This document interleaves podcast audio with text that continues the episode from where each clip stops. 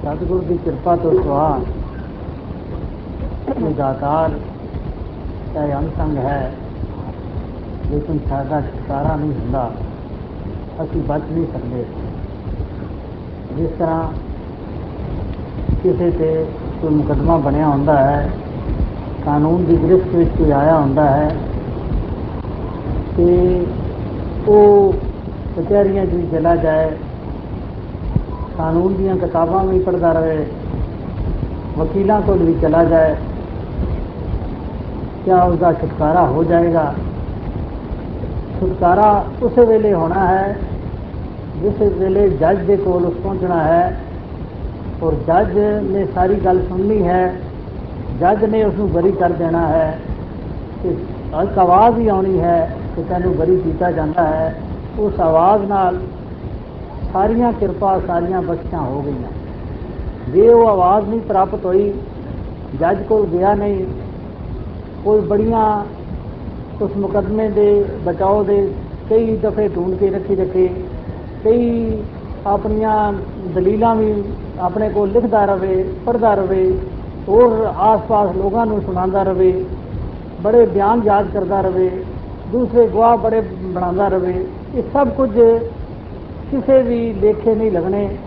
ਜੇ ਉਹ ਅਦਾਲਤ ਵਿੱਚ ਨਹੀਂ ਪਹੁੰਚਿਆ, ਜੇ ਜੱਜ ਕੋਲ ਨਹੀਂ ਪਹੁੰਚਿਆ, ਤੇ ਕੋਈ ਉਸਦੇ ਸਾਰੀਆਂ ਗੱਲਾਂ ਜਿਹੜੀਆਂ ਹਨ, ਇਹ ਤਿਆਰੀਆਂ ਜਿਹੜੀਆਂ ਹਨ, ਉਹ ਕਿਸੇ ਕੰਮ ਨਹੀਂ ਆਉਣੀਆਂ, ਕਿਸੇ ਲੇਖੇ ਨਹੀਂ ਲੱਗਣੀਆਂ। ਇਸੇ ਤਰ੍ਹਾਂ ਅੱਜ ਦੁਨੀਆ ਆਪੋ ਆਪ ਹੀ ਕਿਰਪਾ ਕਰਾਉਣਾ ਚਾਹੁੰਦੀ ਹੈ।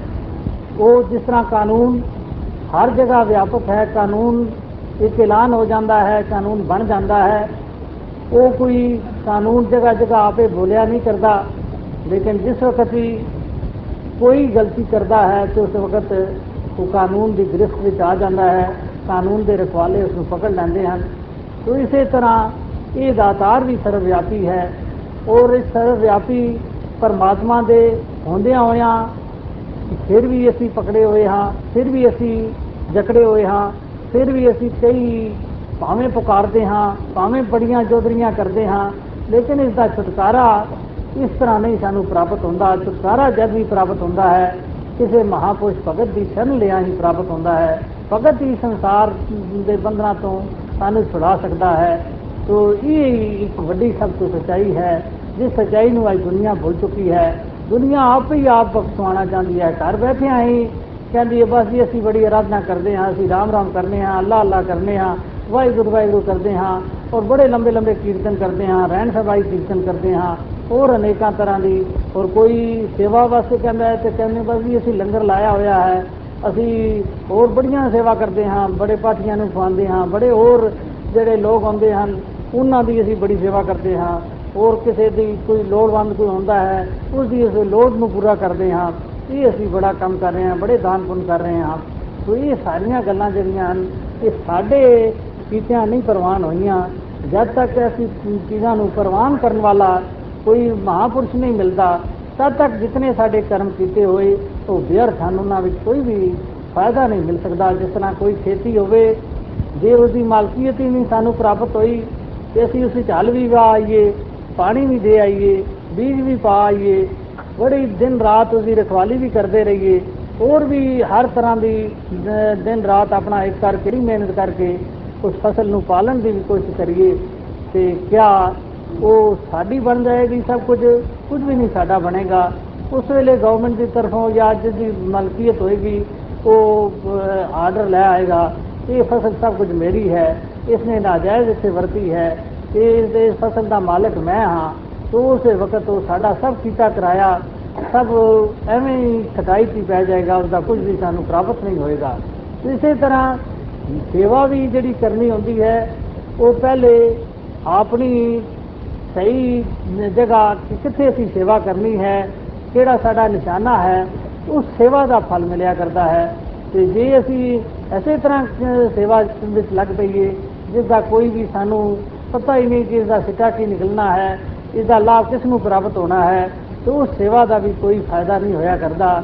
ਤੇ ਇਸੇ ਕਰਕੇ ਇਹ ਇੱਕ ਹੈ ਕਿ ਦਾਨ ਜਿਹੜਾ ਹੈ ਉਹ ਦਾਨ ਦਾ ਜਿਹੜਾ ਪਾਤਰ ਹੁੰਦਾ ਹੈ ਉਸ ਨੂੰ ਦਾਨ ਦਿੱਤਾ ਹੀ ਪ੍ਰਵਾਨ ਹੁੰਦਾ ਹੈ।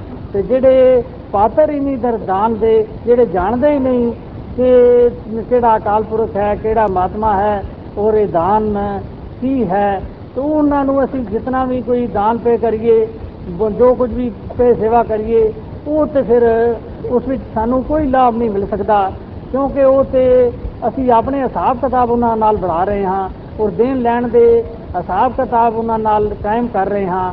ਅਵਸ਼ ਜਿਸ ਨੂੰ ਅਸੀਂ ਦਾਨ ਦਿੱਤਾ ਹੈ, ਉਹ ਦਾਨ ਖਾਣ ਵਾਸਤੇ ਸਾਨੂੰ ਕੋਈ ਜਨਮ ਲੈਣੇ ਪੈਣਗੇ, ਕੋਈ ਉਹਦਾ ਭੁਗਤਾਨ ਭੁਗਤਣ ਵਾਸਤੇ ਸਾਨੂੰ ਵੀ ਉਸੇ ਤਰ੍ਹਾਂ ਆਉਣਾ ਪਏਗਾ। ਉਹ ਦੇਣ ਵਾਲਾ ਵੀ ਦਾਨ ਜਿਹੜਾ ਹੈ, ਬੰਦਾ ਹੋਇਆ ਹੈ, ਔਰ ਦਾਨ ਲੈਣ ਵਾਲਾ ਵੀ ਬੰਦਾ ਹੋਇਆ ਹੈ, ਕਿਉਂਕਿ ਉਹ ਦੇਣ ਲੈਣ ਦਾ ਹਿਸਾਬ ਕਿਤਾਬ ਚੱਲਿਆ ਕਰਦਾ ਹੈ। ਤੇ ਗੁਰਮੁਖ ਮਹਾਪੁਰਸ਼, ਇਹ ਇਹਨਾਂ ਦਾ ਦੇਣ ਲੈਣ ਜਿਹੜਾ ਹੁੰਦਾ ਹੈ, ਇਹ ਵੱਖਰਾ ਜਿਹਾ ਹੁੰਦਾ ਹੈ।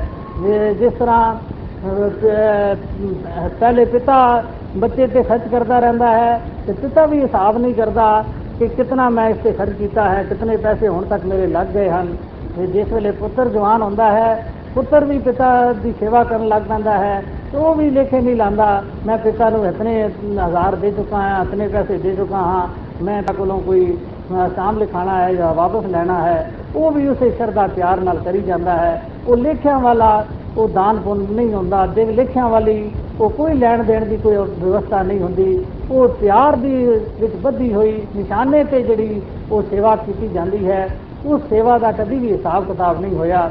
ਤੇ ਜਿਹੜੇ ਦੂਸਰਿਆਂ ਨਾਲ ਸਾਡੇ ਲੈਣ ਦੇਣ ਆਉਂਦੇ ਹਨ ਉਸ ਦੇ ਤੇ ਕਈਆਂ ਦੇ ਸਾਰੀਆਂ ਸਾਰੀਆਂ ਉਮਰੀਆਂ, ਉਮਰਾਂ ਲੱਗ ਜਾਂਦੀਆਂ ਹਨ ਤੇ ਉਹ ਦੇਣ ਦੇਣ ਲੈਣ ਦੇ ਹਿਸਾਬ ਕਿਤਾਬ ਕਚਹਿਰੀਆਂ 'ਚ ਚੱਲਦੇ ਰਹਿੰਦੇ ਹਨ। ਕਈ ਵਾਰੀ ਡਿਗਰੀਆਂ ਹੁੰਦੀਆਂ ਹਨ ਤੇ ਕਈ ਵਾਰੀ ਹੋਰ ਅਹ, ਕੁਰਕੀਆਂ ਲੈ ਕੇ ਕੋਈ ਆਉਂਦਾ ਹੈ ਔਰ ਉਹ ਪਰੇਸ਼ਾਨੀਆਂ ਹੀ ਪਰੇਸ਼ਾਨੀਆਂ ਸਾਰੀ ਉਮਰ ਵਾਸਤੇ ਲੈਣ ਵਾਲੇ ਵਾਸਤੇ ਵੀ ਤੇ ਦੇਣ ਵਾਲੇ ਵਾਸਤੇ ਵੀ। ਤੇ ਜਿਹੜੇ ਗੁਰਮੁਖ ਅਹ, ਜਿਹੜੇ ਉਹ ਮ, ਆਪਣਾ ਕਰਕੇ ਹੀ ਸੇਵਾ ਕਰਦੇ ਹਨ ਉਹਨਾਂ ਵਾਸਤੇ ਨਾ ਉਹ ਲੈਣ ਦਾ ਦੁੱਖ ਹੈ ਨਾ ਦੇਣ ਦਾ ਦੁੱਖ ਹੈ। ਇਹ ਗੁਰਮੁਖ ਮਹਾਪੁਰਸ਼ ਵੀ ਇਸੇ ਤਰ੍ਹਾਂ ਸੇਵਾ ਵੀ ਜਿਹੜੀ ਕਰਦੇ ਹਨ ਉਹ ਸੇਵਾ ਵੀ ਇਸੇ ਲਹਿਜੇ ਨਾਲ ਕਰਦੇ ਹਨ। ਕਿ ਅਸੀਂ ਇਹ ਸੇਵਾ ਭਾਵਨਾ ਨਾਲ ਹੀ ਕਰਨੀ ਹੈ ਅਸੀਂ ਆਪਣਾ ਫਰਜ਼ ਸਮਝ ਕੇ ਕਰਨੀ ਹੈ ਉਸ ਦਾ ਇਜ਼ਾਨਾ ਨਹੀਂ ਮੰਗਿਆ ਕਰਦੇ ਇਹ ਤੇ ਕਰੀ ਜਾਂਦੇ ਹਨ ਸੇਵਾ ਔਰ ਉਸ ਦਾ ਉਹ ਇਜ਼ਾਨਾ ਇਹਨਾਂ ਨੂੰ ਅਵਸ਼ ਦਾਤਾਰ ਵੱਲੋਂ ਮਿਲਦਾ ਹੀ ਜਾਂਦਾ ਹੈ ਲੇਕਿਨ ਇਸ ਦੀ ਭੁੱਖ ਨਹੀਂ ਰੱਖਦੇ। ਤੋ ਸੰਸਾਰ ਦੇ ਜਿਤਨੇ ਦਾਨ ਕੀਤੇ ਹੋਏ ਉਹ ਉਹਨਾਂ ਦੇ ਉਜ਼ਾਨੇ ਲੈਣ ਵਾਸਤੇ ਉਹਨਾਂ ਸਰੀਰਾਂ ਨੂੰ ਅਮ, ਜਨਮ ਲੈਣੇ ਪੈਂਦੇ ਹਨ ਔਰ ਫਿਰ ਉਹ ਹਿਸਾਬ ਕਿਤਾਬ ਪੂਰਾ ਕਰਨਾ ਪੈਂਦਾ ਹੈ ਜਿਸ ਤਰ੍ਹਾਂ ਅਸੀਂ ਸੰਸਾਰ ਵਿੱਚ ਦੇਖਦੇ ਹਾਂ ਕਿ ਕੋਈ ਅਹ, ਦੁਕਾਨਦਾਰ ਹੈ ਉਸਨੇ ਬਹੁਤ ਸਾਰਾ ਰਕਮਾਂ ਲੋਕਾਂ ਕੋਲ ਲੈਣੀ ਹੁੰਦੀ ਹੈ ਉਹ ਵੀ ਪਰੇਸ਼ਾਨ ਹੁੰਦਾ ਹੈ ਕਿ ਮੈਂ ਫਲਾਣੇ ਕੋਲ ਲੈਣਾ ਹੈ ਫਲਾਣੇ ਕੋਲ ਲੈਣਾ ਹੈ ਉਹ ਮਿਲਦਾ ਨਹੀਂ। ਤੇ ਕਿਸੇ ਦੁਕਾਨਦਾਰ ਨੇ ਕਿਸੇ ਦੇ ਬਹੁਤ ਸਾਰੇ ਦੇਣੇ ਹੁੰਦੇ ਹਨ ਉਹ ਵੀ ਪਰੇਸ਼ਾਨ ਹੈ ਕਿ ਮੇਰੇ ਕੋਲ ਰੋਜ਼ ਲੈਣ ਆ ਜਾਂਦਾ ਹੈ ਰੋਜ਼ ਮੇਰੀ ਬੇਇੱਜ਼ਤੀ ਹੁੰਦੀ ਹੈ। ਤੇ ਦੋ ਦੋਏ ਜਿਹੜੇ ਇਨਸਾਨ ਹਨ ਲੈਣ ਵਾਲਾ ਜ਼ਰਾ ਆਪਣਾ ਉੱਚਾ ਗਰਦਨ ਉੱਚੀ ਕਰਕੇ ਥੋੜਾ ਬੈਠਾ ਹੁੰਦਾ ਹੈ ਕਿ ਮੈਂ ਲੈਣਦਾਰ ਹਾਂ, ਮੈਂ ਸ਼ਾਹ ਹਾਂ, ਔਰ ਜਿਹੜਾ ਦੇਣ ਵਾਲਾ ਹੈ ਉਹਦੀ ਗਰਦਨ ਥੋੜੀ ਨੀਵੀਂ ਹੁੰਦੀ ਹੈ। ਲੇਕਿਨ ਬੰਧਨ ਵਿੱਚ ਦੋਏ ਹਨ, ਦੋਨੋਂ ਹੀ ਪਰੇਸ਼ਾਨ ਹਨ, ਦੋਨੋਂ ਹੀ ਵਿਪਤਾ ਵਿੱਚ ਪਏ ਹੋਏ ਹਨ। ਲੇਕਿਨ ਉਹਨਾਂ ਵਿੱਚੋਂ ਕਿਹੜਾ ਹੀ ਉਹ- ਉਹ- ਉਹਨਾਂ ਵਿੱਚ ਤੇ ਬੰਧਨ ਹੀ ਬੰਧਨ ਹਨ ਤੇ ਕਿਹੜਾ ਸਹੀ ਮਾਇਨਿਆਂ ਵਿੱਚ ਸੁਖੀ ਹੈ, ਜਿਹੜਾ ਬਿਲਕੁਲ ਨਗਦ ਦਾ ਨ- ਵਪਾਰ ਕਰਦਾ ਹੈ, ਜਿਸ ਨਾਲ ਕੋਈ ਲੈਣਾ ਹੈ ਨਾ ਦੇਣਾ ਹੈ। ਉਹ ਤੇ ਬਿਲਕੁਲ ਆਨੰਦ ਔਰ ਖੁਸ਼ੀਆਂ ਵਿੱਚ ਹੈ। ਉਸ ਨੂੰ ਕੋਈ ਵੀ ਕਿਸੇ ਵੇਲੇ ਵੀ ਆਪਣੇ ਕਾਰੋਬਾਰ ਨੂੰ ਸਮੇਟ ਕੇ ਕਿਧਰੇ ਜਾਣਾ ਪਵੇ ਤੇ ਕੋਈ ਇੱਕ ਮਿੰਟ ਵੀ ਨਹੀਂ ਲੱਗਦਾ। ਉਹ ਕਹਿੰਦਾ ਹੈ ਮੈਂ ਤੇ ਬੋਰੀ ਬਿਸਤਰੇ ਬੱਧੇ ਹੋਏ ਹਨ। ਮੈਂ ਕਿਸੇ ਕੋਲ ਨਾ ਲੈਣਾ ਹੈ ਨਾ ਦੇਣਾ ਹੈ। ਮੈਨੂੰ ਭਾਵੇਂ ਇੱਥੇ ਅਮ, ਕੰਮ ਕਰਦਾ ਹਾਂ ਇੱਥੇ ਕਰਦਾ ਰਵਾਂ। ਬੰਬਈ ਚਲਾ ਜਾਵਾਂ ਬੰਬਈ ਕਰ ਸਕਦਾ ਹਾਂ ਕਲਕੱਤੇ ਜਾਵਾਂ ਤੇ ਕਲਕੱਤੇ ਕਰ ਸਕਦਾ ਹਾਂ। ਮੈਨੂੰ ਕੋਈ ਚਿੰਤਾ ਨਹੀਂ। ਤੋ ਇਸੇ ਤਰ੍ਹਾਂ ਦੁਨੀਆ ਅੱਜ ਕੋ ਉਧਾਰਾਂ ਦੀ ਵੀ ਬਹੁਤ ਪ੍ਰੈਕਟਿਸ ਕਰਨ ਲੱਗ ਪਈ ਹੈ। ਉਧਾਰ ਨੂੰ ਹੀ ਦੇਣ ਕੋਈ ਕਹਿੰਦਾ ਹੈ ਬਸ ਜੀ ਮੈਂ ਪੁੰਨ ਦਾਨ ਕਰਦਾ ਹਾਂ। ਬਸ ਉਸ ਦਾ ਮੈਂ ਅਫਜ਼ਾਨਾ ਜਿਹੜਾ ਹੈ ਪ੍ਰਾਪਤ ਕਰਾਂਗਾ। ਪੁੰਨ ਦਾਨ ਹਾਸਲ ਕਰਨ ਵਾਸਤੇ ਉਸ ਨੂੰ ਅਵਸ਼ ਆਵਾਗਮਨ ਦੇ ਚੱਕਰਾਂ ਵਿੱਚ ਜਾਣਾ ਪਏਗਾ। ਤੇ ਜਿਹੜਾ ਕੋਈ ਦੇ ਬੈਠਾ ਹੈ ਉਸ ਨੂੰ ਵੀ ਉਹ ਲੈਣੇ ਲੈਣ ਵਾਸਤੇ ਜਾਣਾ ਪਏਗਾ। ਜਿਹੜਾ ਅਹ, ਕੁਝ ਲੈ ਬੈਠਾ ਹੈ ਉਹਨੂੰ ਦੇਣ ਵਾਸਤੇ ਕੋਈ ਨਾ ਕੁਝ ਉਹ ਉਹ ਇਹ ਜਨਮ ਲੈਣੇ ਪੈਣਗੇ। ਲੇਕਿਨ ਗੁਰਮੁਖ ਜਿਹੜੇ ਇਸ ਨਗਦ ਨਾਰਾਇਣ ਦੇ ਜਿਹੜੇ ਉਪਾਸ਼ਕ ਹਨ ਜੋ ਇਸ ਪਾਰ ਬ੍ਰਹਮ ਪਰਮਾਤਮਾ ਜੋ ਹਾਜ਼ਰ ਹਜ਼ੂਰ ਹੈ ਜੋ ਇਸ ਨੂੰ ਮੰਨਣ ਵਾਲੇ ਹਨ, ਇਹਨਾਂ ਨੇ ਕਦੀ ਹਿਸਾਬ ਨਹੀਂ ਰੱਖਿਆ ਅਸੀਂ ਲੈਣਾ ਹੈ ਜਾਂ ਦੇਣਾ ਹੈ। ਇਹ ਆਨੰਦ ਔਰ ਖੁਸ਼ੀਆਂ ਵਿੱਚ ਹੀ ਹੁੰਦੇ ਹਨ ਔਰ ਇਹਨਾਂ ਨੂੰ ਕੋਈ ਵੀ ਕਿਸੇ ਕਿਸਮ ਦੀ ਕਠਿਨਾਈ ਨਹੀਂ ਆਇਆ ਕਰਦੀ। ਇਸੇ ਕਰਕੇ ਇਹਨਾਂ ਨੂੰ ਮੁਕਤ ਕਿਹਾ ਜਾਂਦਾ ਹੈ। ਇਹਨਾਂ ਦੇ ਹਿਰਦਿਆਂ ਵਿੱਚ ਹਰ ਵਕਤ ਖੁਸ਼ੀ ਛਾਈ ਹੁੰਦੀ ਹੈ ਕਿਉਂਕਿ ਇਹਨਾਂ ਦੇ ਉੱਤੇ ਕੋਈ ਹਿਸਾਬ ਕਿਤਾਬ ਨਹੀਂ ਲੱਦਿਆ ਹੁੰਦਾ।